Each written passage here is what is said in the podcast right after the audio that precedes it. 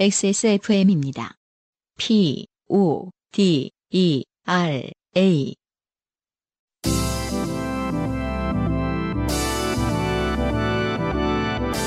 엔카 직영몰과 함께하는 요즘은 팟캐스트 시대.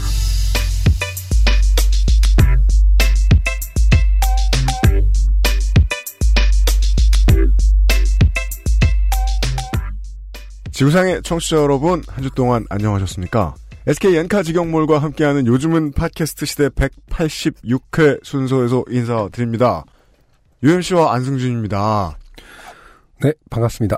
바깥이 하얗습니다. 밤섬은 지금 거대한 흰 외가리가 와서 비듬을 털어놓고 간 것처럼 허옇게 음, 돼 네. 있고요. 예. 음. 온 바깥이 하얗고 아직도 눈이 조금씩 오고 있고 서울은 김상조 기술행정관의 기억을 믿는데요.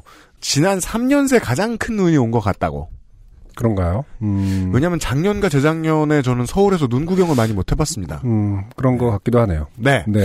눈이 아주 예쁘게 쌓여 있는 편이었어요, 아침에 보면은. 보통 바보, 이제 네, 일어나면은- 바보 유면상 PD는 네네.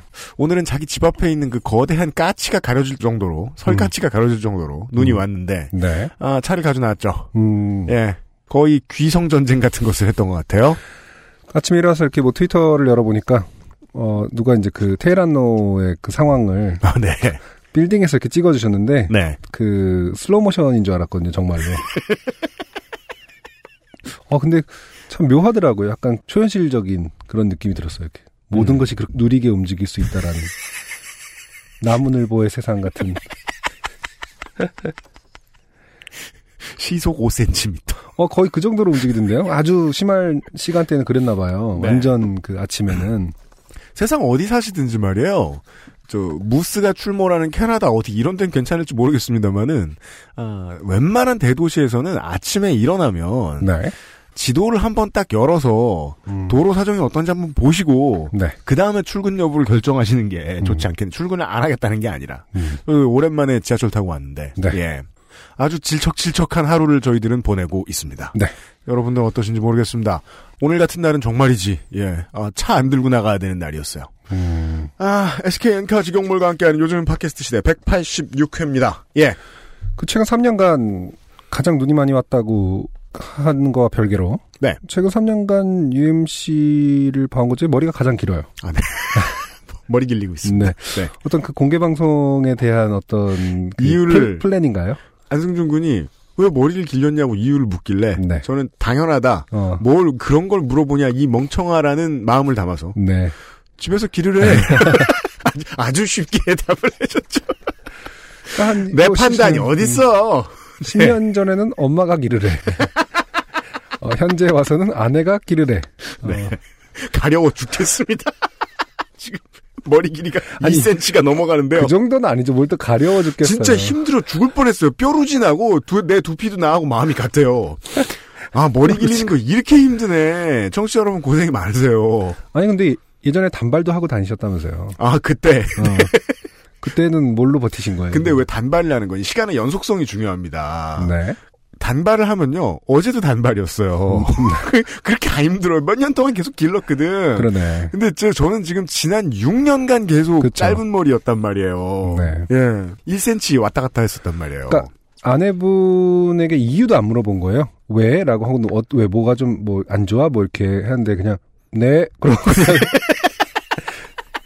그냥 그대로 기르는 거예요? 아니, 어떤 삶을 살고 계신 거죠? 가족들은 네네. 또 대화를 하다 보면 네네. 대화 안 해도 아 뭐 그래서 그러겠지 하는 때가 아, 많으니까요. 정말 확실한 건가요? 네, 아, 저- 저는 그래요. 아, 아니 이유는 모르겠고 뭐뭐 사실은 지금 집에 빚이 걸려 있는데 그걸 막으려면 네가 머리를 길러야 되는 뭐 그런 건 아닐 거예요. 아마 뭐 코디와 이런저런 어. 이유가 있지 않겠습니까? 예. 네. 별말 없이 기르고 있습니다. 네. 근데 지금 공개 방송 때 다시 자를지도 몰라 답답해서 지금 며칠을 더 버틸지 모르겠어요. 지난주에 모자 쓰고 있었나? 네. 그 가- 그래서 네. 모르셨던 거예요. 네, 그렇군요. 네. 네. 아무튼 아, 저는 머리가 길었고. 제가 지금 담이 걸려서 아, 네. 고개가 안, 안 돌아감에도 불구하고 어, 자꾸 보고 싶은 아, 이 40대. 네. 지금 현재 담이 걸려서요. 오늘 아침에 고개를 못 움직이는 안승준 군과 함께하고 있습니다. 할 수만 있다면 어, 오늘 오전 10시 반 전으로 시간을 돌리고 어, 그 전의 삶을 살고 싶어요. 담이 걸린다는 게 너무 사- 삶의 질이 너무 떨어졌어요. 10시 반 이후로. 목이 뻣뻣해져가지고 그리고 막 눈길이잖아요. 걸어오는데 진짜 좀비처럼 이렇게 이렇게 걸어왔던 아 빙판 눈길 이런 데서 바닥을 보지 못하고 걷는다는 건 진짜 우울한 일이네요. 그리고 이제 담이라는 거는 등이 완전 경직되니까 네. 이렇게 그 미끌미끌한 거에 반응을 하기가 힘들잖아요. 네. 정말 그냥 아, 좀비처럼 그렇구나. 이렇게 이렇게 걸어왔어요. 담 걸린 사람이 눈길에서 넘어질 확률이 더 높군요. 어, 끔찍하죠. 어. 담 걸린 사람이 눈길에서 넘어지면은 땅에 닿기 전에 이미 아 정말 안 좋은 경우에는 아, 대전은 팟캐스트 시대 다음 주 공개 방송에서 안승준 군을 못 보시거나 어, 아니면 들것에 저- 실려 있는 안승준 군을 아니면 좀비처럼. 걸어 들어오는 저를 네 어, 볼 목보호대를 수도- 하고 있는 안승준 군을 보고 계실 수도 있어요. 네 아니 아싸리 그냥 눈길에 넘어지면은 나으려나? 충격 요법으로 이건 진짜 모르겠어요. 이 근육통은 어디 가서 그런 말 하지 마라. 그러니까 아나키 같아요. 네. 아, 둘 다, 예, 어, 건강하게 이번 주를 넘기고 다음 주에 청취자 여러분들을 만나 뵙도록 할게요. 네 인생이 고달픈 세계인의 한국어 친구 SKN카 직영몰과 함께하는 요즘은 팟캐스트 시대는 청취자들의 인생 경험과 바이닐에서 들을 수 있는 좋은 음악이 함께하는 프로그램입니다. 당신의 삶 속에 있었던 이야기를 적어서 요즘은 팟캐스트 시대의 이메일 xsfm25 골뱅이 gmail.com 조땜이 묻어나는 편지 담당자 앞으로 보내주세요. 사연이 채택되신 분들께는 매주 커피 아르케에서 아르케 더치커피, 주식회사 빅그린에서 바디케어 세트. 라 파스티체리아에서 빤도르와 파네토네를, 바이닐에서 플럭서스 아티스트의 CD를. 콕 집어 콕 김치에서 김치 맛보기 세트, 저희의 새로운 야심작이죠. SK 엔카 직영몰에서 자동차 케어 키트를 선물로 보내드리겠습니다. 요즘 날씨가 궂어가지고 안승준 군이 이거 아직 써보진 못했죠? 네. 한 박스 들고 갔죠? 아니요, 저, 아, 안 주셨는데요? 아직 가져가세요. 네. 오늘은 또 차를 안 갖고 와서 좀 그래요. 아, 그렇구나. 네 네. 예, 예, 예. 음, 아, 다음 주에 이제 크리스마스 이브 공개 방송 때 아마 선물로 몇 분이 받으실 수 있을 겁니다. 아, 그렇군요. 요즘은 팟캐스트 시대는 걱정을 더는 방법, Trust SK 엔카 직영몰. 사람이 듣는 음악, 사람이 만드는 음악, 모바일 음악 플랫폼 바이닐, 커피보다 편안한 아르케 더치커피, 데볼프 Genuine Leathercraft에서 도와주고 있습니다. XSFM입니다. SK 엔카 직영몰 평가사 송은석입니다. 온라인에 안 썼는데 이 물건은 프리미엄이 따로 있다느니 시간을 빼앗겼으니 돈을 더 달라느니 알선 수수료가 따로 있다고 하기도 하고 저렴한 가격 때문에 매장에 나가셨다가 놀라신 경험이 있으신가요? 엔카 직영몰로 오십시오. 흥정 없이 정찰제 인터넷에서 보신 가격 그대로 믿음에 믿음을 더합니다. 당신이 본 그대로 Trust 엔카 직영몰 좋은 원단으로 매일매일 입고 싶은 언제나 마스에르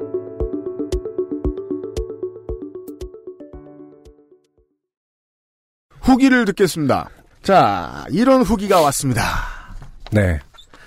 팥병. 음, 우리의 팥병들 한동안 잊혀진 이름이라 여러분들 이게 뭔지 모르시는 오랜만에 최근부터 요즘 팟캐스트 시대를 들으신 분들은 팥병이 뭔지 모르시죠? 네. 네, 팥병은 무엇이냐? 아, 내가 군대 간다고 에, 요즘 팟캐스트 시대의 사연으로 인증해놓고 군대 간 사람을 뜻합니다. 그렇죠. 지금까지 4명이 있었는데요. 음, 그 중에 팥병 3호 김서빈 아, 예비역께서 네. 예, 예비역이신지는 잠시 후 확인해봐야 되겠습니다. 아, 전가를 주셨습니다. 네. 안녕하세요. 팥병 3호 용사 김서빈입니다. 아마 팥병 1호 용사분께서 전역을 아직 안 하신 걸로 압니다. 아, 그런가요? 아, 성룡사. 네.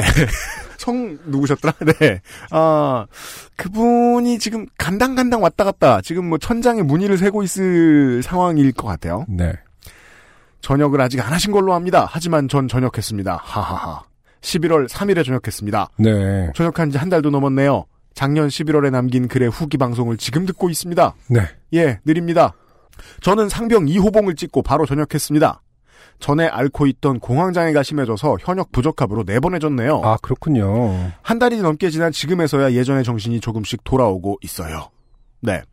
어, 이제, 군에 들어가서 심해지신 건 아니고, 음. 군에서는 좋은 경험을 많이 했는데, 이게, 군에서 나쁜 일 경험하신 건 아니라고 하시더라고요. 아, 긴 사연으로 이제 네. 어, UMC가 조금 짧게 줄인 거군요. 어쨌든 팥병 3호는 전역하고 예비역도 없답니다. 아, 예비역이 아니십니다. 음, 그렇군요. 상병 전역인데도 중대장이 전역 신고식을 해줘서 나름 떠들썩하게 나간 것 같아요. 그렇게 인간미 넘치는 부대들이 간혹 있어요. 그렇군요. 그 왜냐면은 상병 전역 혹은 이제 의가 전역할 때는 무슨 뭐 다른 사람들이 뭐 억울해 한다느니 막 이러면서 조용히 내보내고 그런 데들도 음. 많은데 네. 서로 다 친하게 지냈으니까 그렇죠. 아, 떠들썩하게 잘 가라 이렇게 보내주고 이러는 곳들도 좋은 곳들도 있어요. 지금은 그냥 공부노동자인 척하는 백수 생활을 하고 있습니다. 아직까지 버텨줘서 고마워요. 늘 건강하세요. 네. 네. 아, 김서빈 씨죠 이제 김서빈 씨 감사합니다. 팥병들이 돌아오고 있습니다. 돌아와서 어, 정확하게 어, 예전의 포지션으로 네. 다시 안착을 하시는 경우가 많네요. 많다기보다 음. 이분 같은 경우 네. 어, 갑자기 이제 새로운 걸 시작하다 한다기보다 음. 원래 있었던 나 자리로 원래 그거였지. 어. 예. 나 원래 공부 노동자인 척 백수이면서 요파 씨를 듣는 삶이었지. 입영 전날 어, 저장해둔 게임을 다시 켜며 그렇죠. 아 이게 나였지. 아 손이 굳었네. 마우스가 썩었나 이러면서 예. 그렇다면 요파 씨? 뭐 이렇게 아 맞아요. 저는 이게 좋다고 생각해요. 음. 제가 그 전형적인 아, 바깥 세상에 사람들이 비웃는 그런 사람이었거든요. 음. 그왜 제대하기 6개월 전부터 철 들어가지고 어. 공부하고 심지어 막 저 번역 연습하고 그랬어요. 아. 무슨 일이든 해야지 이러면서 그리고서 의욕에 넘치고. 네. 네. 아 제대하기 전주에 말년휴가 나와서 두 군데 면접 보고 음. 붙어가지고 네. 토요일 날 제대하고 하루 자고 일요일 날 친구 결혼식 사회 봐주고 네. 월요일부터 출근했었어요. 그렇군요. 그리고서 월요일부터 재입학을 해서 학교도 다시 나갔어요. 어. 아침 9시 수업을 듣고 12시까지 수업을 듣고 옷을 정장으로 갈아입고 12시 반에 출근하는 네. 예, 오후 출근해서 밤까지 일하는 직장이었거든요. 그거를 한 1년 정도를 하고 네. 네. 완벽하게 그 전으로 돌아왔죠. 1년 반 했나 1년 했나 그러고서 다시 음악을 해야 되겠어 그러면서 음악 안 하고 이제 스타하고 이런 삶으로 다시 돌아갔던. 네. 어떻게 보면 UMC의 삶의 유일한 어떤 정장을 입던 1년. 맞아요. 네. 네. 음. 구두 때문에 무좀 나고 이런.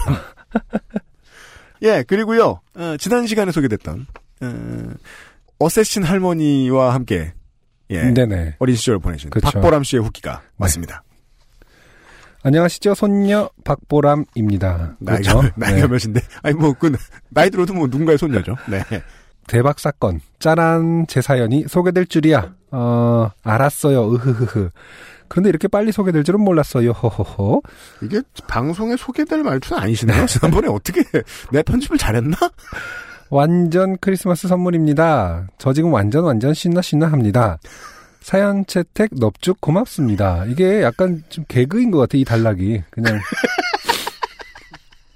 막그 채팅 옛날 말 반가 반가 뭐 이런? 말, 이런 느낌인 거죠. 이분은 나이 들어가지고 급식체도 아니고. 뭐야, 이게. 그러니까 이런 부분이 되게 촌스러운 거거든요. 너무 하이하셨다. 네. 채택됐다는 이유로. 저희가 진정시켜드리고 있어요, 박보람 네. 씨를. 그리고 김상조님의 친절한 메일도 고맙습니다. 제 별명이 보람상조였는데. 그러니까 지금 김상조 놀리는 거잖아요. 그리고 이게 별명을 지어주는 친구들의 수준이 자기의 수준을 얘기해주거든요. 그렇죠. 다 초등학교 때 그럼 저 안성탕면이었거든요. 안 하고 시옷이라는 이유만으로 아. 어 왠지 모를 반가움이 잔잔히 느껴져서 더욱 반가웠습니다. 어 그리고 안승준 님의 에코 섞인 목소리가 더욱 감동이었습니다. 네. 네, 에코 자체 에코하고 기침을 했어요. 네. 저희 집에 펌프질로 아기 콧물 빼는 거 있는데 승준님께 드리고 싶어요. 안승준 군도 그런 건 집에 있지 않을까요? 있는데 이제 잘 안 되더라고요. 네. 근데 그러니까 아무래도 무서워하니까 예. 잘때 해야 되는데 음. 또잘 때는 또 콧물이 멈춰요. 신기해요. 음, 맞아요. 한참 흐를 때 뽑아내고 싶은 욕망이 있는데 음. 욕망이 예, 생겨요. 그거 어떻게 보면 부모의 어떤 욕망이기 때문에 애는 괜찮아요. 쓱 닦으면 되니까. 그렇군요. 어, 그리고 승주님의 날카로운 예측, 맞습니다. 그날 밤 저는 할머니께 그만하라는 사인을 손과 눈빛으로 보냈지만, 할머니께서는 못 알아들으셨고, 저는 한 번 더 강한 스타킹 쪼임을 당했습니다. 어, 깜짝 놀랐어요. 이게 진짜라니. 예를 들어 힘을 줘가지고 막 이렇게 팔을 흔들면 어, 더욱 더- 강하게 지금이 딱 좋다.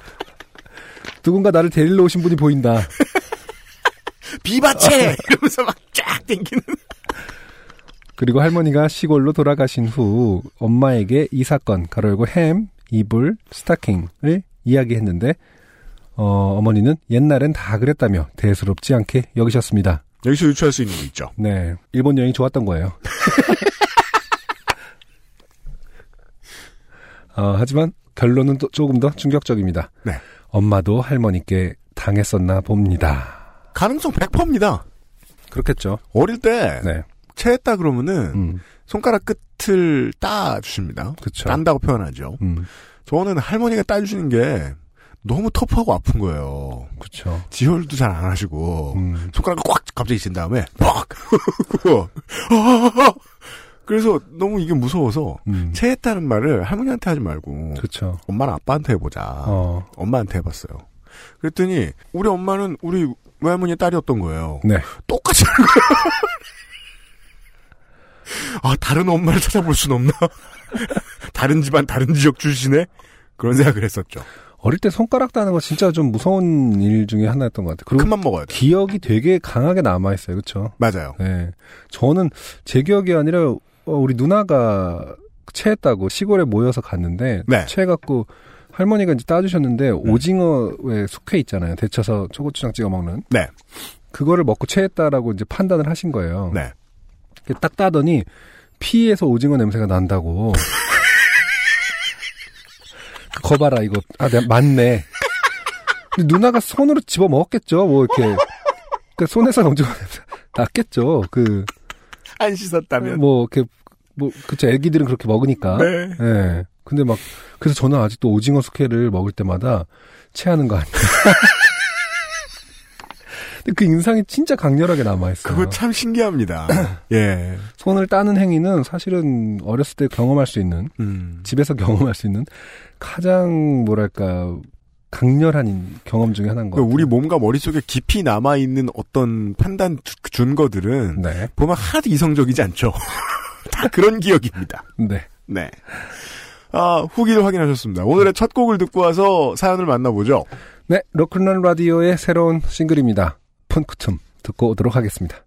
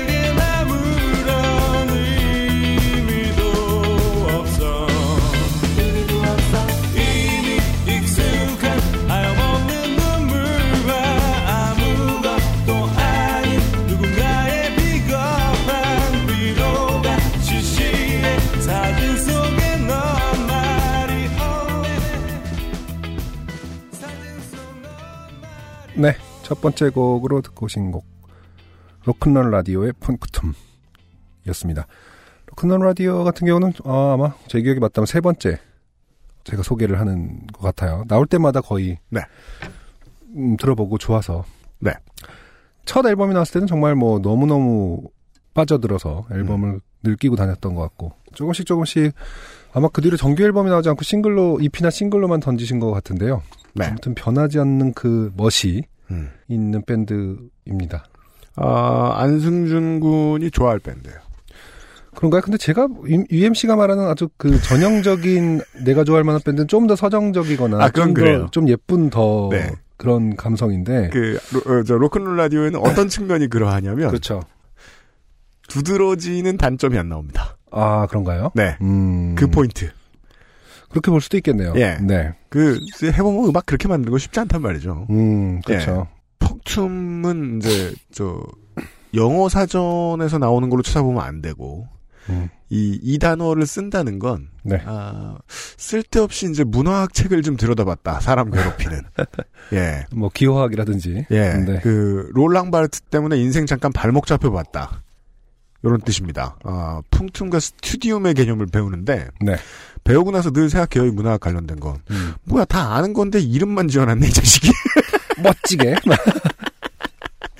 예술 작품을 네. 감상했을 때, 그, 자기 개인적인 경험에 완벽하게 일치시켜서, 그, 음, 작가의 나름이다. 의도와 거의 무관하게 해석하는 현상을 풍툼이라고 하고, 그 반대를 스튜디움이라고 합니다. 네. 작가가 내준 대로 해석하는. 그렇죠. 별거 아니죠. 그리고 가사를 들어봐도, 제목이 왜 이건진 전 아직 모르겠습니다. 음. 네. 사진을 이제 보면서 기억을 떠올리는 그 너에 대한 해석이 그런 내 걸까요? 마음대로겠지 뭐 이런 얘기로 인, 인식했는데 사실은 그냥 저 해부학에서는 저 뭐냐 그냥 저 해부학? 예 단어는 또 눈물점 이건데 아 그렇군요. 예 반점 네. 조금만 그런 건지는 모르죠. 아 알 수 없습니다. 저희들이 싫어하는 게 있죠. 음? 그 뮤지션들에게 음. 노래 제목이나 팀 이름 왜 이렇게 지었냐라고 물어보는 거. 대답들을 잘 못해요 다들. 로큰롤 라디오의 신곡을 감상하셨습니다. 네. 바닐에서 확인하시고요. 익명 사연으로 첫 번째 사연 소개해드리죠. 본인을 음악 노동자라고 밝혀주신 네. 네. 아, 다른 어떤 분야의 노동자들도 제가 다 귀하고 반갑게 여깁니다. 음. 가장 안 그런 게 이제 음악 뭐 약간 너니? 뭐 이런 느낌인가요? 논다고요? 아, 안녕하세요. 저는 음악 노동자 30대 여자입니다. 익명으로 부탁드려요. 연말이라 투어 공연 중인 저희는 다 같이 단체 버스를 타고 지방으로 가는 길이었습니다. 점심시간이 다 되어 다 같이 휴게소에서 밥을 먹고 난 후 저는 흡연을 위해 휴게소 흡연실로 들어갔습니다. 막 담배에 불을 붙였는데 같은 팀 멤버인 A 오빠가 손에 믹스 커피를 들고 흡연실로 들어와 의자에 앉았습니다. 아, 여기서 이제 손에 믹스 커피를 들었다는 건그 네. 스틱을 들고 있는 게 아니라 아마 어, 타놓은 그쵸. 종이컵. 네. 네. 앉자마자 핸드폰을 들여다보는 오빠에게 오빠 나 커피 한 모금만 했더니 그 오빠는 좀 당황한 듯 어, 커피 하며 커피를 건네주었고 저는 한 모금 마신 후 와 이거 진짜 달다 하며 다시 건네주었습니다. 네. 별거 없는 상황입니다. 음. 네. 그리고는 담배를 피는 동안 오빠는 고개를 푹 숙이고 스마트폰만 들여다보고 있었습니다. 삐졌나요? 뭔가 조금 이상하다고 느낀 건 그때부터였어요. A 오빠 핸드폰이 아이폰이 아니었나? 왜 저건 안드로이드처럼 보이지? 아, 아, 예, 예, 예, 예, 예, 예, 예, 예, 예, 예, 예, 예, 예, 예, 예, 예, 예, 예. 어, 조금 아. 맥락은 다르지만 마라톤 그 연습하다가 네. 무릎으로 찍어서 기절시킨 사연 있죠? 아, 그렇죠. 아, 그렇구나. 네. 비슷하군요. 비슷하죠. 네. 공연하러 가는데 왜 등산복 바지를 입었지? 왜 나한테 아무 말도 안 시키지? 혹시 A 오빠가 아닌 게 아닐까? 아니야, A 오빠가 맞아. 핸드폰을 바꿨겠지. 갈아입을 옷을 가져왔겠지. 이제 한국 남자 많이 상대하다 보면요. 그건 알 수 있습니다. 옷을 많이 갈아입어도요. 자주 입는 옷 드레스룸 구성 안에 워드로브 안에 등산복이 있는 사람이 있고 없는 사람이 있어요. 그건 솔직히 구분할 수 있다. 네. 하며 그 오빠가 담배를 다 피기를 기다리고 있는데 아무래도 이상해서 한 발짝 한 발짝 버스 쪽으로 천천히 걸음을 옮겼어요. 아 이게 무슨 뜻인지 압니다. 도망갔단 얘기죠.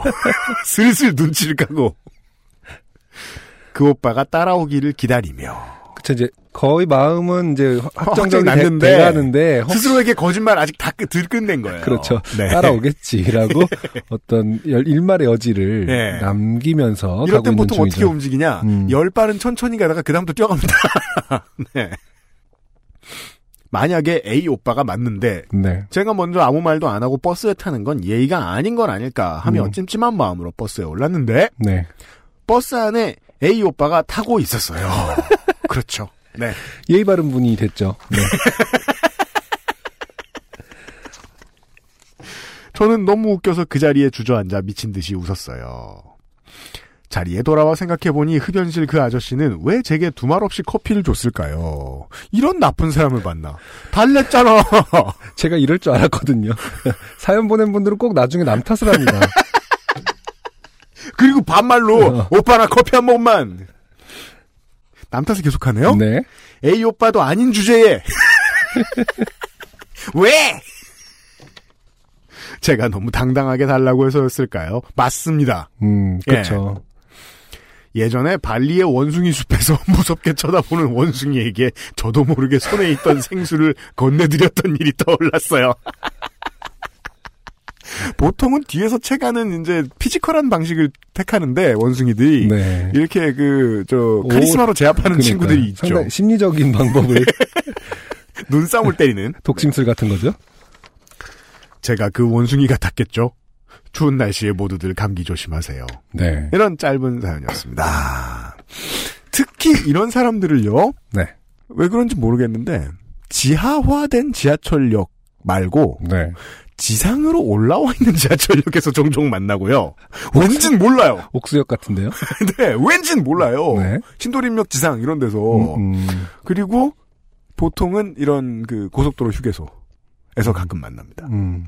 근데 그게 이제 주게 될 때가 있고 아닐 때가 있는데 네. 어딘가에서 그렇게 차비로 천 원, 이천 원을 달라고 하시는 분들이 계세요. 음. 좀 미안해하고 주춤거리는 틈에 그런 일을 하시는 분들이 계시면 잘 들어보십시오. 전략입니다. 어, 주춤거리는 틈에 이제 돈을 줘야 되는 사람은 죄송합니다 하고 지나갈 틈을 얻어요. 심리적, 시간적 여유를 얻어요. 네. 근데 당연하다는 듯이 음. 2천 원만 줘봐요. 그러면 그렇죠. 그러면 소매 끝에서 거의 올라옵니다 지갑이. 어 잠시만 이러면서 당당하면 예, 자- 잔돈 있으세요? 이러면서. 종종요 당당하면 성공합니다. 음. 왠진 모르겠습니다. 그렇죠. 아마 이제 이분은 모르긴 해도 저 아세요라고 하느니 그냥 이 사람 날 누군가로 착각한 모양인데 네, 라면서 줬거나 네. 아니면 이제 좀 흔하지 않은 경우일 것 같긴 한데 뭐 어 설레이거나 30년 만에 말을 걸어오는 가능합니다. 음, 이거 진짜 달다 라는 말을 어 평생 품에 간직하며 네. 어, 나는 달콤한 사람이었나 네. 이러면서 너와도 비슷해. 어. 이런 말은 하지 않았는데 어. 그건 아주 뭐 흔하지 않을 것 같은데 아마 좀 이렇게 그럴 어, 이 가능성은 사람 좀 낮아 보입니다. 어, 이 사람 뭐지 잘못 보고 있는 것 같은데 하면서도 네. 저 누군지 아시고 이러시는 거예요? 라고 하기가 애매하니까 그리고 이 청취자 여러분들께도 음. 휴게소에서 이런 사람을 만나면 조심하시라라는 말도 쉽게 못 드리겠는 게 네. 음료수를 내주는 건 되게 조심해야 되잖아요. 근데 와서 한 목만 줘봐 이런 사람을 조심하라고 말하는 건 또 애매해요. 네. 그렇죠. 음. 아, 예. 이런 이야기였습니다. UMC 같으면은 네. 이제 이런 분이 와서 네. 오빠 나 한 모금만 하면은 일단 어 잘못 본 것 같은데 하면서 주고 저도 똑같이 당할 것 같아요. 그 사람이 민망해할까봐 고개를 푹 숙이고 있, 을것 같은데 저는 이게 그럴까? 줄때 되게 이렇게 또렷이 보면서 줄 것 같거든요. 아, 아니 저도 그럴 것 같아요. 아 그래요? 저는 아는 사람들하고 모르는 사람들한테 하는 게 좀 달라요. 아 그 좋은 삶인가요? 가급적 공공장소에서는 호구 안 당을 되게 아, 열심히 그렇군요. 고개 빳빳이 들고 다니려고 애를 쓰는 편. 저도 아마 존재감을 좀 부각시켰을 것 같아요. 아. 저는 이런 사람인데요. 전화 통화 막 하고 신발 어, 보여주고 나 UMC인데 때려쳐 막 이러면서 그 오빠는 신발이 이렇게 깨끗하지 않을 텐데 이런 식으로 뭔가 이렇게 나의 특정할 수 있는 어떤 것들을 과시하고 그랬을 음, 것 같아요. 음. 빨리 미안해하라고. 예. 내가 도망 나오는 것보단 그 사람이 도망 나가는 게 낫잖아요. 그렇죠. 네. 이런 예, 발리 원숭이가 되신 분의 사연을 보았고요. 네. 에, 광고 듣고 와서 그 다음 사연을 보시죠. 어, 이분은 부산 공개방송에서 사연이 채택되셨던 분이에요. 이분은 공개방송 특수만 노리시는 분 같은데 아, 그래서 전주에 소개해드립니다. 광고 듣고 오죠. XSFM입니다. 아르케더치 커피를 더 맛있게 즐기는 방법. 고소한 우유 한 잔에 아르케더치 커피를 넣어보세요. 커피의 산미와 우유의 부드러움이 조화를 이룬 아르케더치 라떼. 때론 친구보다 커피. 아르케 더치 커피.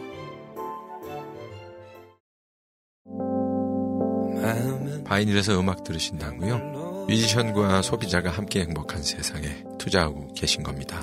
사람이 듣는 음악, 사람이 만드는 음악. 바이닐과 함께 하세요. 이준섭 씨의 사연입니다. 이분은 부산은 팟캐스트 시대 공개 방송에서 그 소개팅을 해준 데서 나갔는데 네네. 그 소개팅 상대였던 여자분이 처음 만난 분이죠. 네 친구를 붙이고 그렇죠. 아, 가족도 붙이고. 가족을 붙이고 친척을 붙이고 네. 그래서 뭐 곱창을 친구로 친구랑 먹고 노래방을 가족하고 갔나요? 뭐, 뭐 비슷했을 겁니다. 네. 아 그래서 8대 1까지 가셨다는 그렇죠. 그런 이야기를 해주신. 아, 사실은 뭐 사랑받고 친해지고 인연을 이어오고 있을 줄 알았더니 그날이 끝이었다. 는 분이었습니다. 네. 이 준섭님의 사연을 제가 읽어보도록 하겠습니다. 네. 안녕하세요. XSFM 가족 여러분. 저는 160회 부산 공개방송에서 기상천의 1대8 소개팅 사연으로 소개된 이준섭입니다. 네. 5년 전 있었던 일이 문득 떠올라 또 사연을 보냅니다. 때는 2012년 8월, 저는 다니던 직장을 그만두고 알바를 다니고 있었습니다. 네. 저는 차가 없어서 회사와 약속한 장소까지 버스를 타고 이동하여 약속 시간보다 빨리 도착하여 담배를 피고 있으면 회사 승합차가 저를 픽업하여 데리고 가는 그런 출근 구조였습니다.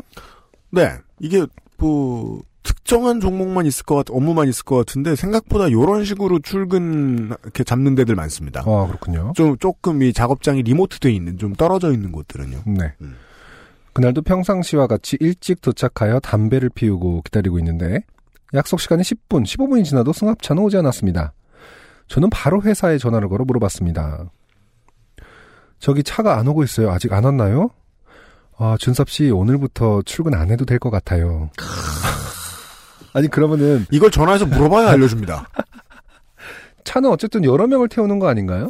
근데 이제 그, 그, 이제. 그냥 지나간 건가? 개별 어, 드랍하는 방식으로. 그, 그냥 지나간 거죠. 그 다음 사람을 향해서. 그럼 이제 전달을 받고 아, 쟤 기다리네. 쟤 안 나와도 되는데. 이러면서 지나간 거야? 기사님이? 그렇죠. 저 아무것도 모르는 표정을 보라지. 아, 잔인한 회사입니다. 어, 저도 아직까지 왜 잘렸는지를 모르겠습니다. 음. 어차피 알바였고 다른 일자리를 구하고 있던 때라 저는 다시 버스를 타고 집에 돌아가려고 버스 정류장에 갔는데 제가 평상시에 타던 버스가 아닌 다른 노선의 버스가 눈에 들어왔습니다. 아, 이런 사연은 이제 잊을만 하면 오고, 잊을만 하면 오고 이렇습니다. 다른 노선의 버스가 눈에 들어온 그 순간부터의 네. 삶의 변화. 그 버스는 광역버스로 파주와 서울역을 이어주는 버스인데 문득 이 버스를 타고 여행을 좀 가야겠다 생각해서 버스에 올라탔습니다. 네. 아, 갑자기 이제 낭만적인 그 그렁그렁한 눈빛을 하며 음. 어, 어차피 이렇게 여행을 거 가자. 잠깐 떠나보자. 근데 이게 어. 이제 그, 저는 뒤를 알잖아요? 파주와 서울역을 연결해주는 버스면, 네. 그 중간에 뭐 고양시 어딘가에서, 네네. 파주를 가거나, 음. 서울역을 둘러보거나, 그 정도로 끝나지가 않을 겁니다. 네. 네. 당시 저는 땡디다스 첼시 유니폼에 땡디다스 삼선 쇼트바지, 삼선 스레바를 신고 출근했는지라 무슨 어, 일이길래, 어떤 직업이죠?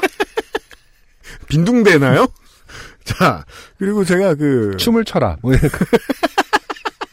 제가 쇼츠라는 말도 많이 들어봤고, 네. 반바지라는 말도 많이 들어봤는데요. 네. 쇼트바지라는 말은 살다 처음 들어봅니다.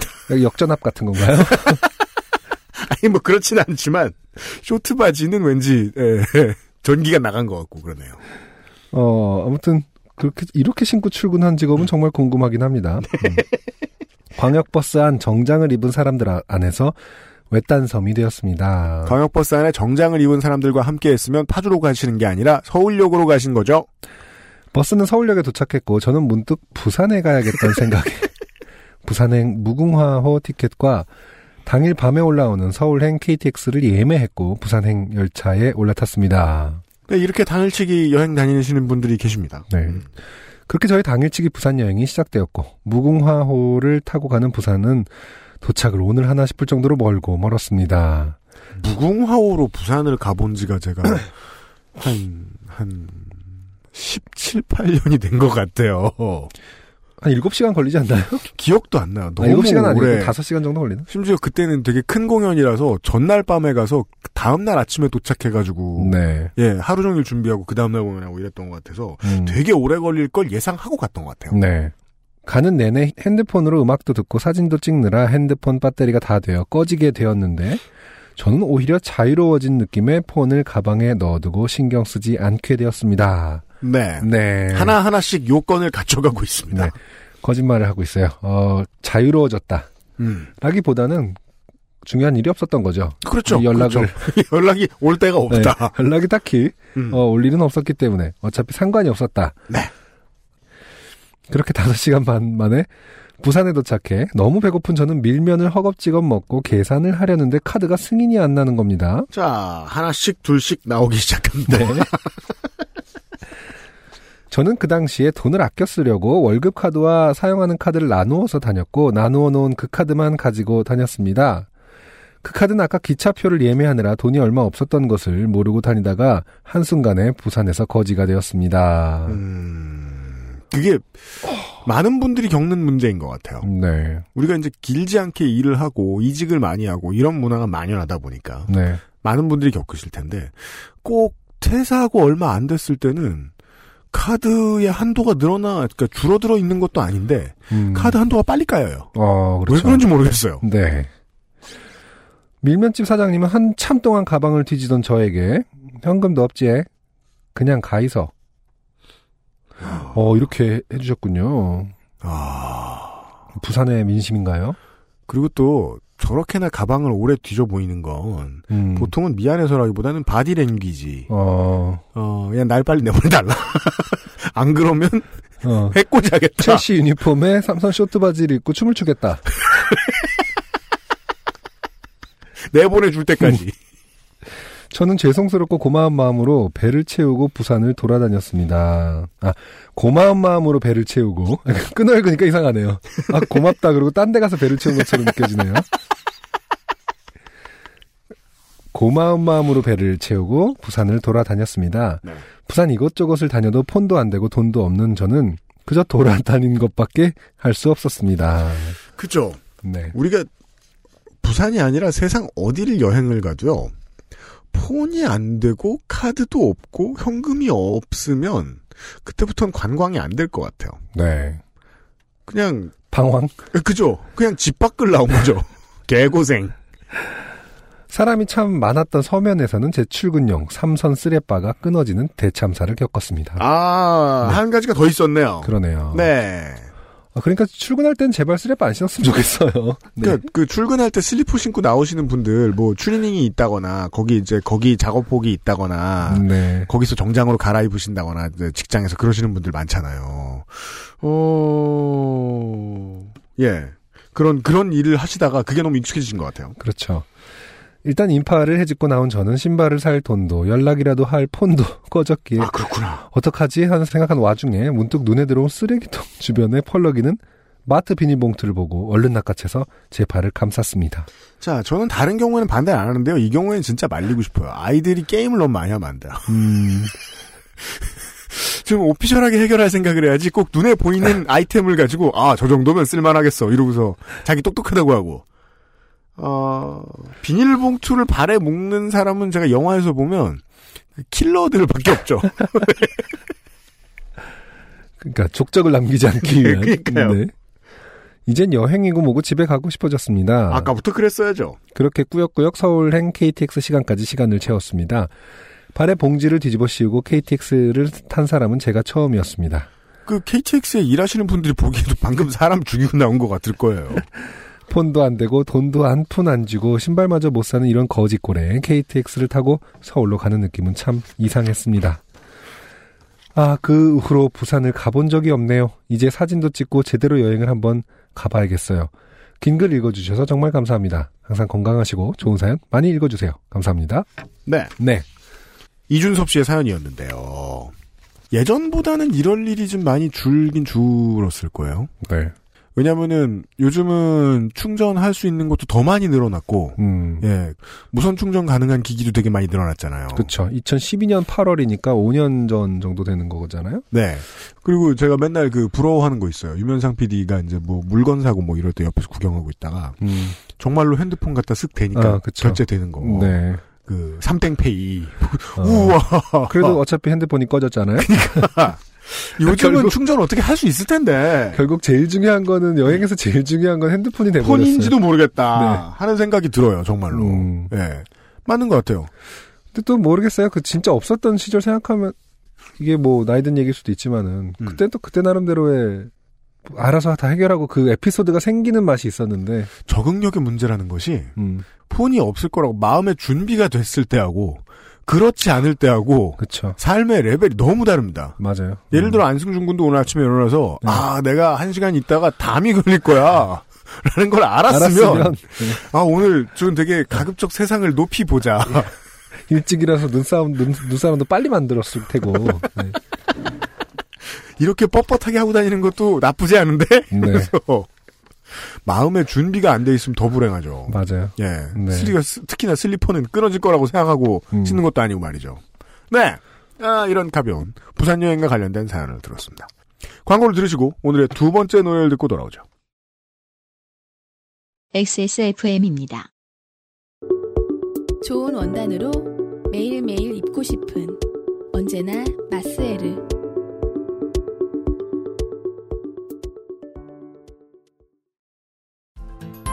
강매 없는 정찰제 트러스트 엔카 직영몰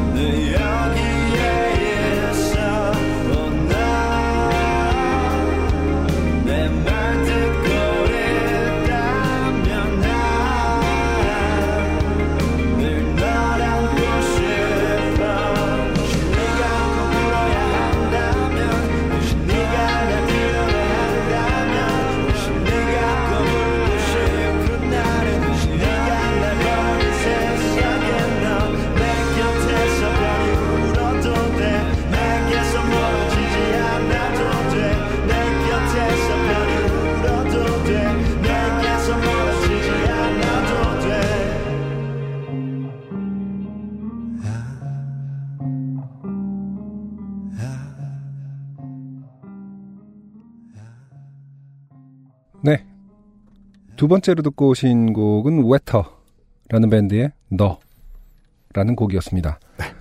음, 웨터라는 밴드는 이제 wet의 비교급인 것 같아요. 네. Wetter. 네. 그리고 어, 올댓 뮤직과 인디스탕스의 어떤 협업을 통해서 음. 그 인디 뮤지션들 지원 사업이 있었나 보더라고요. 아 그래요? 네. 음.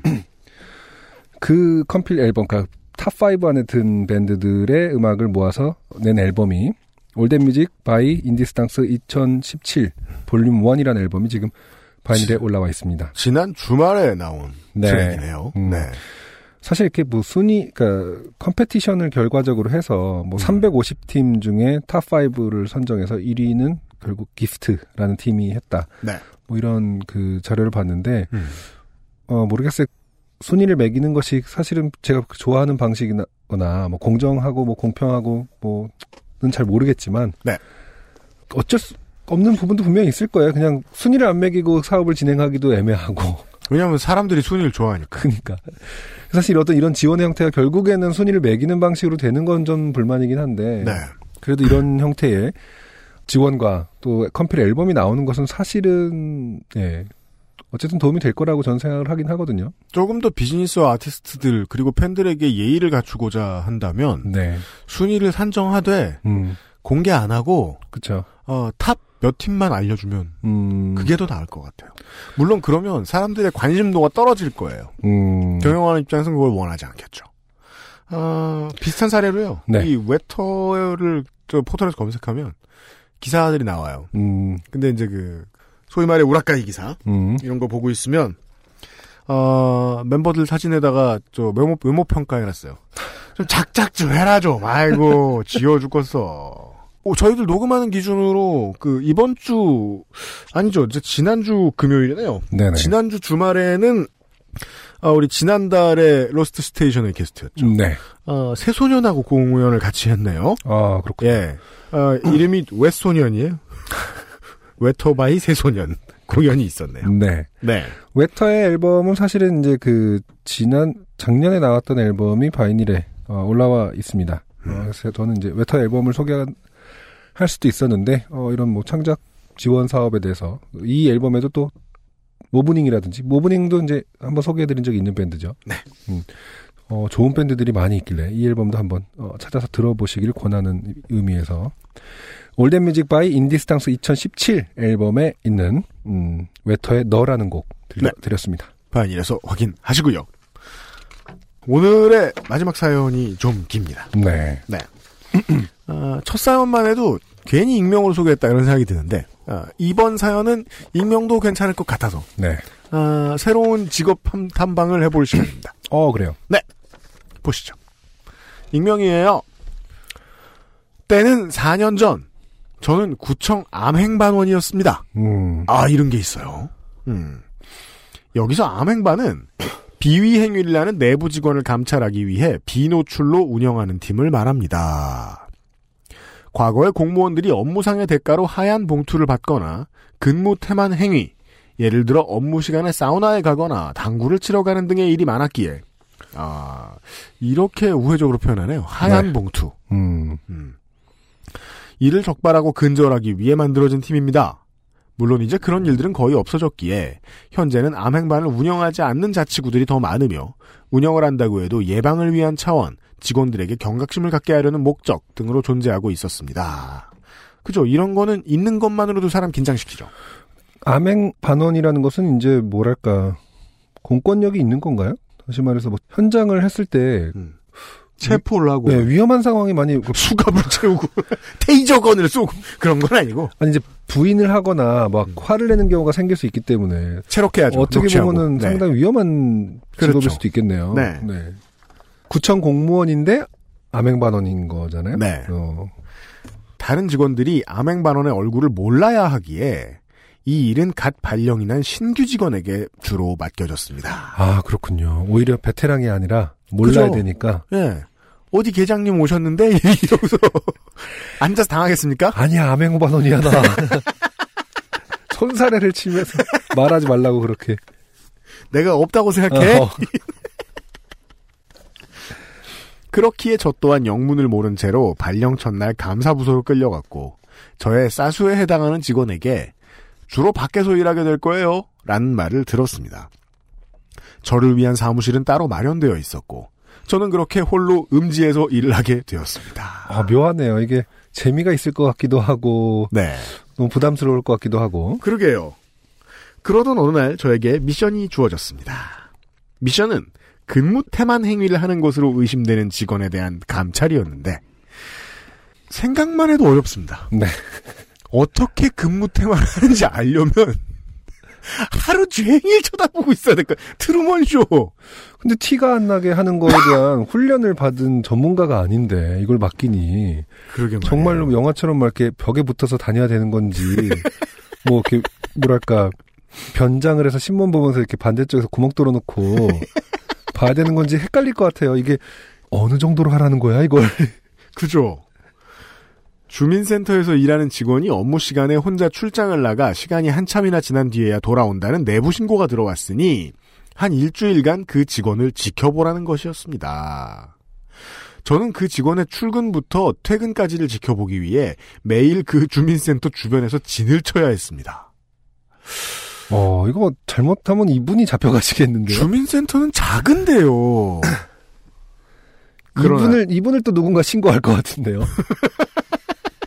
누가 거동이 일주일- 수상한 어, 누가 일주일째 와서 지켜보고 있는 것 같다. 간첩 신고. 네. 아니 뭐 스토킹이라든지. 그러나 몇 가지 난점이 있었습니다. 하나는 제가 운전면허가 없었기에 차를 이용할 수 없었다는 점이고, 아, 그러면은 그, 이제, 비위 사실로 내사를 받고 있는 직원이 음, 차를 타고 어디 나가면 지방 연락 뛰어. 택시 타고, 저 차, 저 차, 저 차! 티나게. 아.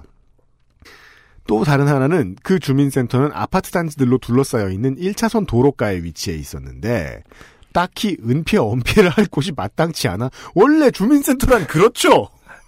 어서 숨어! 주로 건너편 인도 멀리서 지켜보는 수밖에 없었다는 점입니다. 그게 무슨 감찰이에요. 그리움이.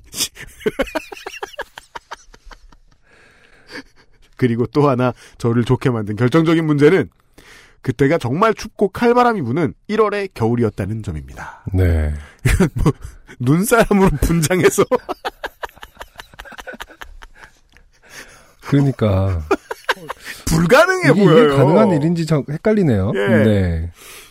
저는 몸이 좀 마른 편입니다. 아니 정말 고도로 훈련된 스파이라면은 이제 당연히 가능하다고 생각하겠는데요. 스네이크 요원처럼 어, 박스에 이렇게 갑자기 잘- 들어간 구청 네. 직원이 신규 직원이 길 건너편 인도에서 멀리서 지켜보는 그리움을 그 그리움으로 끝날 그리움을 감찰로 승화시켜낼 수 있을 것인가? 그러니까요. 아무리 생각해도 저는 몸이 좀 마른 편입니다. 음, 추위가 쉽게 뼛속까지 들어옵니다. 그리고 얼었던 몸이 녹는데 남들보다 시간이 많이 걸리는 편입니다. 며칠 전 잠깐 한파가 왔던 날 친구와 쌀국수를 먹으러 갔습니다. 주문한 쌀국수가 나오고 친구가 국물을 한 모금 마시더니 이제 몸이 좀 풀리네 라고 말하길래 저는 난 아직 얼어 있어 라고 말한 적이 있습니다. I'm cool. 어, 이런 말을 살면서 쓰긴 참 쉽지 않을 텐데요. 난 아직 얼어 있어. 네, 구어체도 아니고 되게 문어체로. 쌀국수의 절반 정도를 먹고 나서야 저는 몸에 온기가 도는 것을 느낄 수 있었습니다. 그런 저이기에 암행 첫날부터 추운 날씨를 못 견디고 주민센터 안으로 들어가 버렸습니다. 가끔씩 출입하면 아마 민원인처럼 보이겠지? 라고 생각했던 것이죠. 몇 명의 진짜 민원인들이 주민센터 안으로 들어가면 저도 잠시 뒤에 들어가 정수기에서 뜨거운 물을 받아 마셨습니다. 아, 몸을 녹여야 되니까요. 네. 이런 식으로 하면 아무도 눈치채지 못할 것 같았습니다. 다음 날에도 들어갔습니다. 또 뜨거운 물을 마셨고 민원 창구로 가서 가족 관계 증명서를 떼기도 했습니다. 그랬더니 모르는 가족이 있었습니다. 이러면서 갑자기 급전개되는 거 아니에요? 제가 숨겨놓은 아들이었던 것입니다. 입양. 사실 제 누나는 제 애인이었습니다. 아, 그런 얘기. 진짜 웃기겠다. 갑자기 하다가 가족관계 증명서 그냥 아무 의미 없이 띄워봤는데 새로운 아. 사실들 알게 되고 아, 주부 일을 오래 하더니 아침 드라마 다 보는 거 아니에요? 아버지를 아버지라 부르지 못하게 되는 그때부터. 네. 가족관계 증명서를 떼기도 했습니다. 증명서에는 가족들이 모두 잘 나와 있었습니다. 다행입니다. 어 제가 뒷문장을 읽지 않고 상상을 했었는데 다행입니다. 저희가 무슨 소리 하실지 아나 봐. 그러니까요. 아, 아. 네. 참고로 제가 맡았던 업무 중에는 무작위로 민원 상담 등을 받은 후 직원에 음. 대한 친절도를 평가하는 일도 있었기에 겸사겸사 일을 했던 것입니다. 둘째 날까지 주민센터 안에 최소 다섯 번 이상은 들락날락했던 것 같습니다. 누가 봐도 의심스럽죠. 왜냐하면 너무 춥거든요. 그리고 뜨거운 물을 많이 마셔야 몸이 녹으니까요. 그냥 이 정도면 그냥 암행어사 출도요 이러면서 들어가는 거랑 다르지 않나요? 명함 다, 다를 게 없지 않나요? 안행바입니다. 어. 선배님들 잘 부탁드립니다. 어, 어사라고도 하죠. 이러면서 편안하게 하세요. 아. 셋째 날부터 걱정이 되기 시작했습니다. 이대로 계속 주민센터에 출입을 하다간 들킬 수 있겠다는 생각이 들어서였습니다. 암행반원의 얼굴을 몰라도 암행반의 존재는 모두 알고 있었기에 그렇겠죠. 주민센터 주변을 서성대다가 가끔 들어와 뜨거운 물을 마시는 사람이 자주 눈에 띈다면 눈치 빠른 직원은 알아챌 수 있겠다고 생각했습니다. 다 알아챘을 거예요. 네. 제가 주민센터에서 일을 하시는 분들의 그 시야와 마인드는 잘 모르겠습니다만 네. 주민센터라는 곳은 의뢰 음. 쇼핑몰처럼 넓지 않습니다. 그렇죠. 거기서 거기고 그놈이 그놈이에요. 그렇죠. 그 어르신분들이 좀 와서 이렇게 뭐를 물어보시고 자주 오셔야 될 일이 좀 생길 수는 있으나 네. 어, 젊은 사람이 계속 사람이라서 어, 계속 한 가지 일을 처리하는데 오래 걸리지 않음에도 불구하고 계속 온다라는 것은 네. 그냥 뭐 다 아, 이몽룡이구나 뭐 약간 그 그러니까 첫날부터 일단 기본적인 질문을 할 거예요. 집에 뜨거운 물이 안 나오나? 아니면은 그냥 뜨거운 물 받는 순간 어 아맹이다 아맹 뭐 이러면서 은호 써가면서 방금 직장을 잃었나? 뭐 이거부터 생각 금방 나올 거예요, 답은. 그러다 저는 주민센터 2층에 마을 도서관이 운영되고 있다는 사실을 알게 됐습니다. 아, 이제부터는 암행보다 추운 게 문제입니다. 몸을 그리고- 녹일 수 있어요. 그리고 또 어, 시간 활용에 대해서 세- 욕심을 부리고 있죠. 그러니까 성경이라도 읽을까? 이러면서. 아, 책을 읽으려 그런 거야? 그리고 그 마을 도서관 창문 중 몇 개는 1층 주민센터의 출입문이 창문 쪽으로 나 있는 것을 밖에서 볼 수가 있었습니다. 저는 얼른 2층으로 올라가 창문에서 주민센터 출입구가 보이는지 확인했습니다. 오직 하나의 창가 자리에서만 출입구가 잘 보였습니다. 자, 또 사- 삽질을 하고 있는 거죠. 정확한 지정석을 거기 책상에 이렇게 칼로 파는 거 아니야 선임자가 심심해 뭐. 암행반 몇 끼 화이팅. 왔다 감.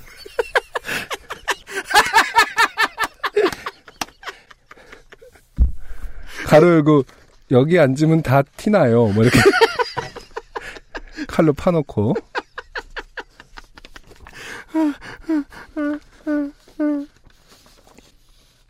이곳이 나를 위한 자리구나 생각했습니다. 더 이상 추운 곳에서 벌벌 떨 필요가 없겠다는 생각에 감격하여 자리세를 내라면 낼 수도 있을 것 같았습니다. 여기서 창밖을 지켜보고 있다가 감찰 대상인 직원이 나가는 것을 보면 재빠르게 나가면 될 것이야 라고 저는 생각했습니다. 물론 이 방법에도 문제가 없는 것은 아니었습니다. 그 자리는 도서관의 대출 업무를 담당해주는 중년의 사서분과 한 5m 간격으로 마주보는 자리였습니다. 또한 주민센터의 마을 도서관은 동네의 성인들도 종종 책을 대출해 가기는 하지만 보통 그 공간에서 책을 보는 이들은 주로 아이들과 아이들의 어머니들이었습니다. 그래서 마을 문고엔 높이가 낮은 책상과 알록달록 색깔이 그렇죠. 들어간 작은 의자 세트들이 있었고 맞아요. 그리고 이런 데는 보통 신발 벗고 들어가서 매트 깔려 있잖아요. 그리고 말씀하신 것처럼 이렇게 동네 분들이 이용하시는 거기 때문에 모르는 사람이 있으면 사실 상당히 위화감을 줍니다. 맞아요. 네, 그래서 무서워하는 뭐 학부모가 생길 수도 있고 음. 정말 그래서 더 눈에 띄는 거예요. 혹은 이제 어, 서로 아는 사람들끼리 한참을 논의를 하다가 저 사람은 누구일 것인가. 한 사람이 총대며 가서 물어보죠. 어, 뭐 하시는 분이시냐고. 자. 그곳에서 아이들과 어머니들이 오순도순 책을 읽거나 읽어주는 그런 풍경일 때가 많았습니다. 그 공간에 제가 있었습니다. 아이들 친화적인 공간에서 가끔씩 사서분과 어색한 아이 컨택을 하면서 말입니다. 그리고 저는 책을 읽지 않았습니다. 왜 이렇게 할 수 있는 의심살 짓은 다 하죠? 교육을 제대로 안 받은 건지 아니면 그랬나 봐요. 네. 라디오를 들으며 하염없이 창밖을 보기만 했습니다. 직원이 나가는 것을 봐야 했으니까요. 저는 라디오에서 슬픈 노래가 나오면 슬픈 표정을 짓고 진행자가 재밌는 얘기를 하면 옅게 미소를 띠면서 창밖을 주시하였습니다. 왜요? 어, 그, 그게 자연스럽다고 생각한 건가요? 뭐 뭐죠? 그, 그냥 계속 라디오를 들었다는 얘기고 창밖은 계속 봐야 되니까. 아, 네. 아 자기는 이제 그게 이 뭐 슬픈 표정 짓고 뭐 아, 그게- 웃는 것이 뭔가 아, 의미가 있다고 어, 생각하셨을까? 뭘까 의심을 덜 받는 사- 착한 사람이라고 생각한 건지 뭔지. 아, 아무 표정도 없으면 간첩일까봐? 어, 어. 자, 저는 이 문장이 제일 재밌었어요. 그렇게 암행 5일째가 되는 날이었습니다. 약간 세금 낭비의 느낌이 네. 스멜 스멜 네 오전 시간이었고 마을 문고엔 사서분과 저 말고는 아무도 없었습니다. 음. 사서께서는 따뜻한 차를 마시고 있었고 저는 여전히 라디오를 들으며 창밖을 바라보고 있는 평화로운 시간이었습니다. 갑자기 암행 업무가 평화로워졌어요. 하지만 사실 사서분께서는 평화롭지 않다고 생각했던 것 같습니다. 사서는 어느덧 제 앞에 다가와 있었습니다. 저는 귀에서 이어폰을 뽑고 조금 당황하여 무슨 일로? 라는 얼굴 표정으로 그분을 보았습니다. 여긴 제 자리인데. 그러면서 왜 그, 그쪽 책 넘기는 소리 너무 크니까 좀 조용히 해주시고. 그분은 조심스럽고 정중하게 제게 물었습니다. 저기 제가 며칠 동안 지켜봤는데요. 딱히 책을 읽지 않으시는 것 같은데 왜 계속 여기 앉아 계시는지 물어봐도 될까요? 이건 이제 최대 걸렸고 음. 최소 이 커피숍에 일하시는 분들이 그 오래 앉아 있는 대학생을 쫓아내는 방법이죠. 일단 어쨌든 최대 걸렸고 최소 쫓겨나는 상황인 거죠. 너무 당연한 의문과 질문이었는데도 저는 그분께서 이 같은 질문을 할 것이라 전혀 예상하지 못했었습니다. 그쵸. 이, 어, 좀 일관되게 조금씩 멍청하세요? 네. 어, 천직은 아닌 것 같아요. 확실합니다. 네. 아, 책을 읽는 척이라도 했었어야 했나. 자, 5일 만에 그 생각이 들었습니다. 그제서야 저의 이상했을 모습들이 객관적으로 보이기 시작했습니다. 저는 한동안 뭐라 대답할 거리를 찾지 못하다가 마침내 이런 식으로 대답을 했던 것 같습니다. 아, 우리가 그, 저, 지난 시간에 그, 저, 신현정 씨의 사연에서 네. 나왔던 그 중요한 대사 있잖아요. 7천원, 7천원. 이게 사람이 생각한 것대로 말이 안 나오는 경우가 참 많다는 생각이 들긴 듭니다. 네. 어, 그게, 그니깐, 그냥 여기 좀만 더 있으면 안 될까요? 하, 근데 이러면요, 저는 암행반보다, 네. 그, 살인사건 같은 걸로 위험할 것 같아요. 그러니까요. 음. 예. 매우 미심쩍고 멍청이 같은 저의 답변에 사서분은 더 이상 캐묻지 않으셨습니다. 신고를 하셨겠죠. 그렇습니다. 어, 내가 감당할 수 있는 애가 아니구나. 검색, 방공, 방첩. 음, 네. 아. 아마 그때 저를 이상한 사람으로 확신하시지 않으셨을까 싶습니다. 저는 제 답변대로 그곳에 조금만 더 앉아 있다가 밖으로 나갔습니다. 밖은 여전히 바람이 매섭고 추웠습니다. 그리고 그날 오후에 사무실에서 전화가 걸려왔습니다. 저에게 임무를 전달해주는 선배 직원이었습니다. 통화 내용은 이랬습니다. 땡땡씨, 아직 거기 있어? 네, 아직 주민센터 근처에 있습니다. 어, 땡땡씨, 걸린 것 같으니까 이만 복귀해.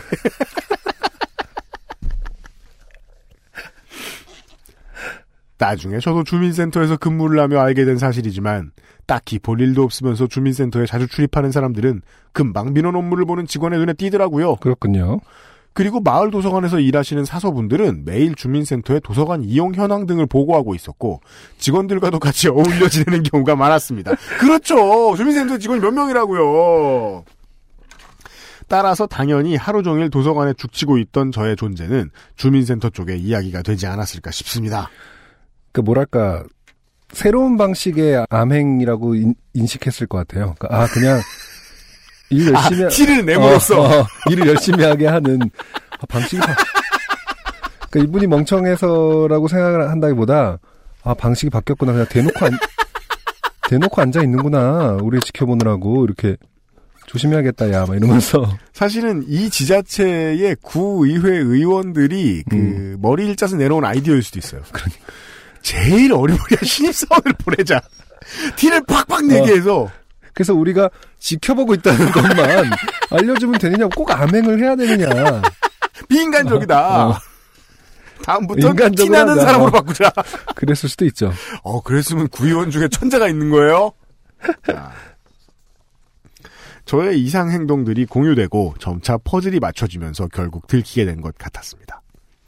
5일째가 되던 날 주민센터의 한 계장님이 저의 소속 부서에 전화를 걸어 지금 며칠째 암행반원으로 보이는 직원이 출장을 나온 것 같은데 무슨 일로 왔는지는 모르겠지만 상당히 힘들어 보인다. 어떤 피감시자에게 동정을 받는 그런 재주가 있으신 분이죠. 천직은 분명히 아닌 것 같다. 되게 잘 보이는 데서 서서 라면 먹고 막 김, 어, 아 뜨거 막 이러면서. 아니면은 뜨거운 물을 주민센터에서 받아갔든지. 미안하니까 나가서 먹고. 빨래하고 막 이런 거죠. 머리 감고. 세실에서? 저는 신경 쓰지 마세요 이러면서. 상당히 힘들어 보인다 는 내용의 통화를 했다는 것을 나중에 전해 들었습니다. 저는 부끄럽기도 하고 왠지 그 계장님께 고맙기도 했습니다. 그런 거 있잖아. 되게 윗급에서는 뭐랄까 이게 그냥 고수의 어떤 전략이어서 윗급들에서는 다 전화 와서 아 누구 씨어뭐 거기 쪽에 그 전화해가 구청에 전화해갖고 아, 왜 이러시는 거예요 저희한테 네. 알아 저희 잘못 잘 잘할 테니까 빼주세요 그 사람 약간 이런 식으로 너무 힘들어 어, 너무 알바끼처럼 오늘 낮에 들어오는데 코가 빨갛더라고. 이용당한 것은 아닌지 그러니까 아. 누가 봐도 다 티나는 거를 그렇게 겁내한 윗선에서는 크게 신경 쓰지 않았다. 우리가 그렇기 그- 때문에 교육도 제대로 안 하고 네. 보낸 다음에 존재를 알아도 상관없다. 걔네가 불편하라고 하는 거니까. 그리고 이제 철수 같은 경우는 네. 이쪽에 계시던 분이 윗선한테 전화해서 아유 저희 잘할 테니까 그냥 가라고 하세요. 그럴 수 있어요. 컵 우리 사이에 뭘 또 그걸 보내셨어 이러면서 알았어 알았어 술 한잔- 애만 힘들지 뭐. 밥 한 번 먹읍시다 이러면서 그, 어, 그, 영화 히트맨 음, 보시거나 아니면은 그 원작 게임을 해보면은요. 네. 경호원들이 막 다니는데, 히트맨 47번이죠.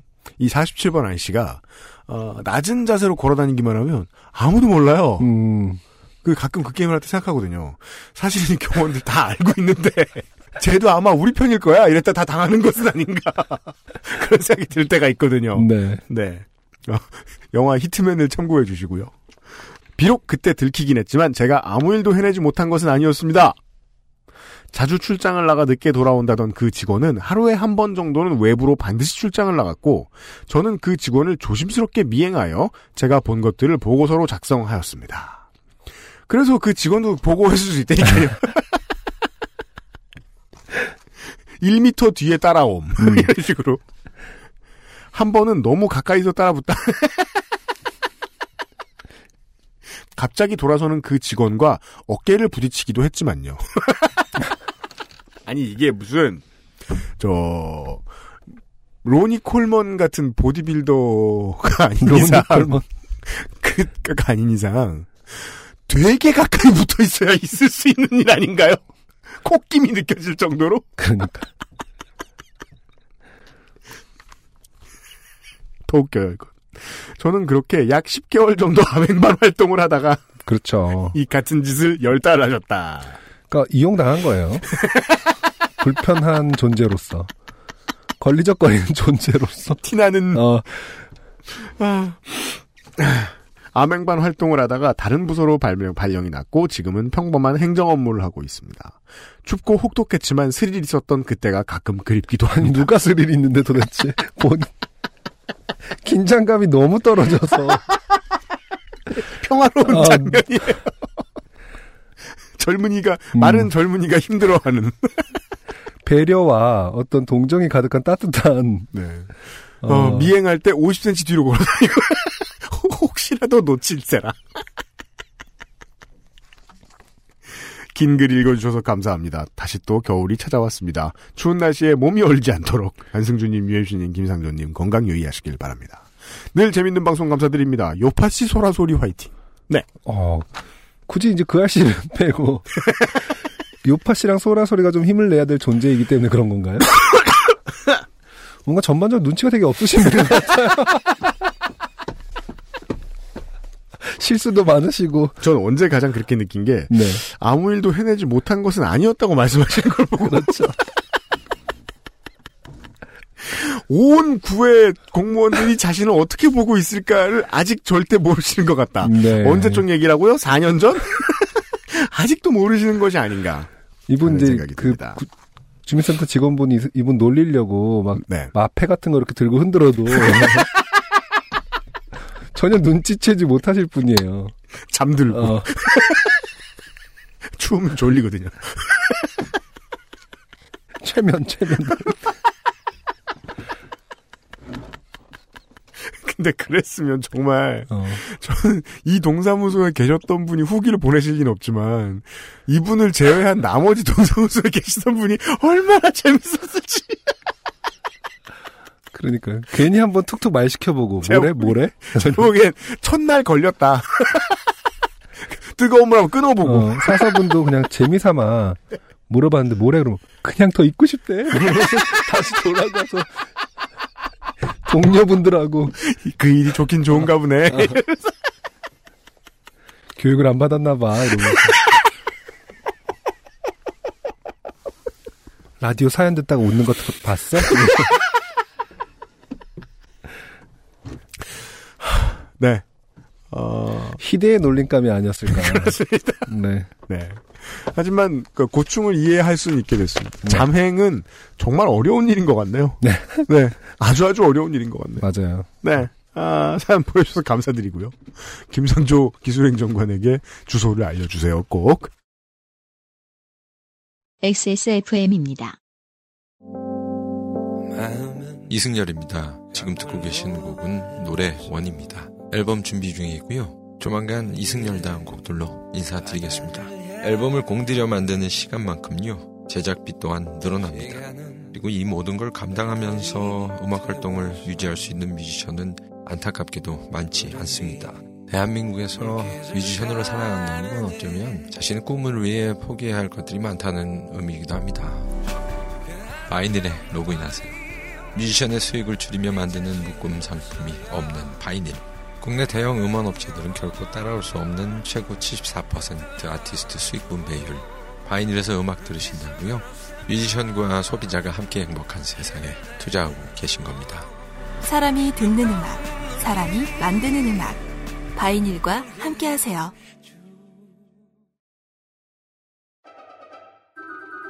중후한 smoke 그리고 초콜릿 향. 과테말라 안티구아를 더 맛있게 즐기는 방법.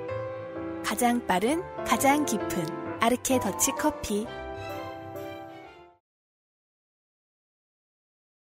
여기까지가 186번째 SK 엔카 직영몰과 함께하는 요즘은 팟캐스트 시대 저희가 준비한 내용이었어요. 네. 네.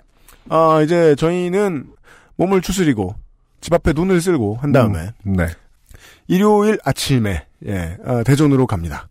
지금 저희들이 지금 미운이 고운이 해도 네. 어, 믿을 수밖에 없는 기상청의 자료에 의하면 음, 12월 24일 크리스마스 이브 일요일의 날씨는 전국이 오전에 눈이 온다고 해요. 네. 네. 지금 저희가 지금 오- 제가 오늘 한번 겪어봤는데 대설 폭설이 오니까 음, 확실히 이 정도가 폭설이면 음. 강원도에서는 그냥 지금 아마 되게 모든 도시와 모든 길에 소통이 원활할 거예요. 네네. 예. 강원도는 제설차가 정말 경기도와 서울에 몇 배가 있다는 음, 음. 어, 믿을 수 있을 것 같은 설이 있어요. 네. 근데 서울은 지금 오늘 어, 아까 제가 뭐 친구 페이스북에서도 보고 그랬는데 그 왜 몇몇 지구들 지나가다 보면 여기서부터 어디까지 몇 분 이렇게 써 있잖아요. 네. 제가 평상시에 다니는 곳에서 이제 딱 가면은 어, 마포 우리 XSFM 미디어 센터가 있는 마포까지 뭐 13분, 14분 이렇게 나와요. 네. 안 막히면 8분 이렇게 나와요. 그쵸. 거기서 음, 찍은 건가 본데 음, 96분.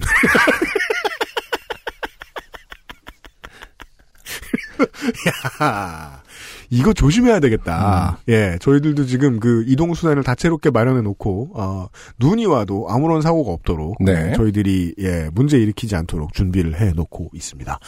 어, 예매에 성공하신 여러분, 모든 여러분, 12월 24일 일요일 오후 2시 30분에 대전 예술가의 집 서대전 내거리 내거리 서대전 뭐 뭐죠 그게 서대전 내거리 역 앞?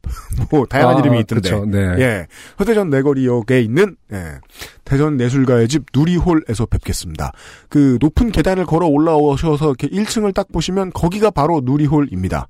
대전 예술가의 집은 어, 나머지 옆에 있는 아파트들에 비해서 하도 특이하게 생겨서 어. 못 알아볼래야 못 알아보실 방법이 없습니다. 네. 네, 저희도 거기서 어, 멀지 않은 물론 뭐 우리 옛날 파트너인 간장게장을 만나고 싶기도 한데 거긴 되게 멀어가지고요. 아, 또 그렇군요. 꿈돌이 있는데 거기는 네. 강도 건너야 되고 멀어요. 음.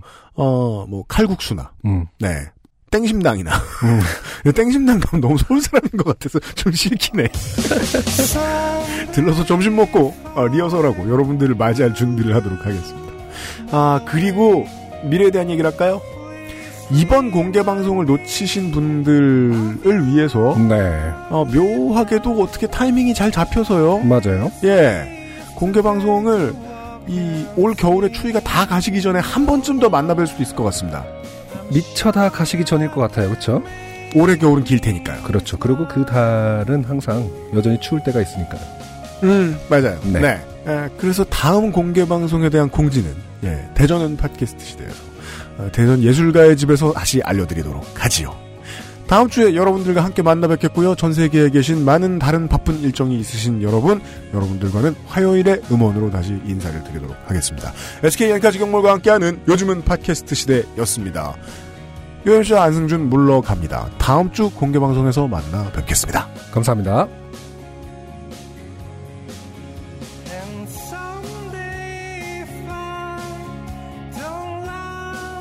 우효입니다. 지금까지 들으신 방송은 인생이 고달픈 세계인의 친구 요즘은 팟캐스트 시대였습니다.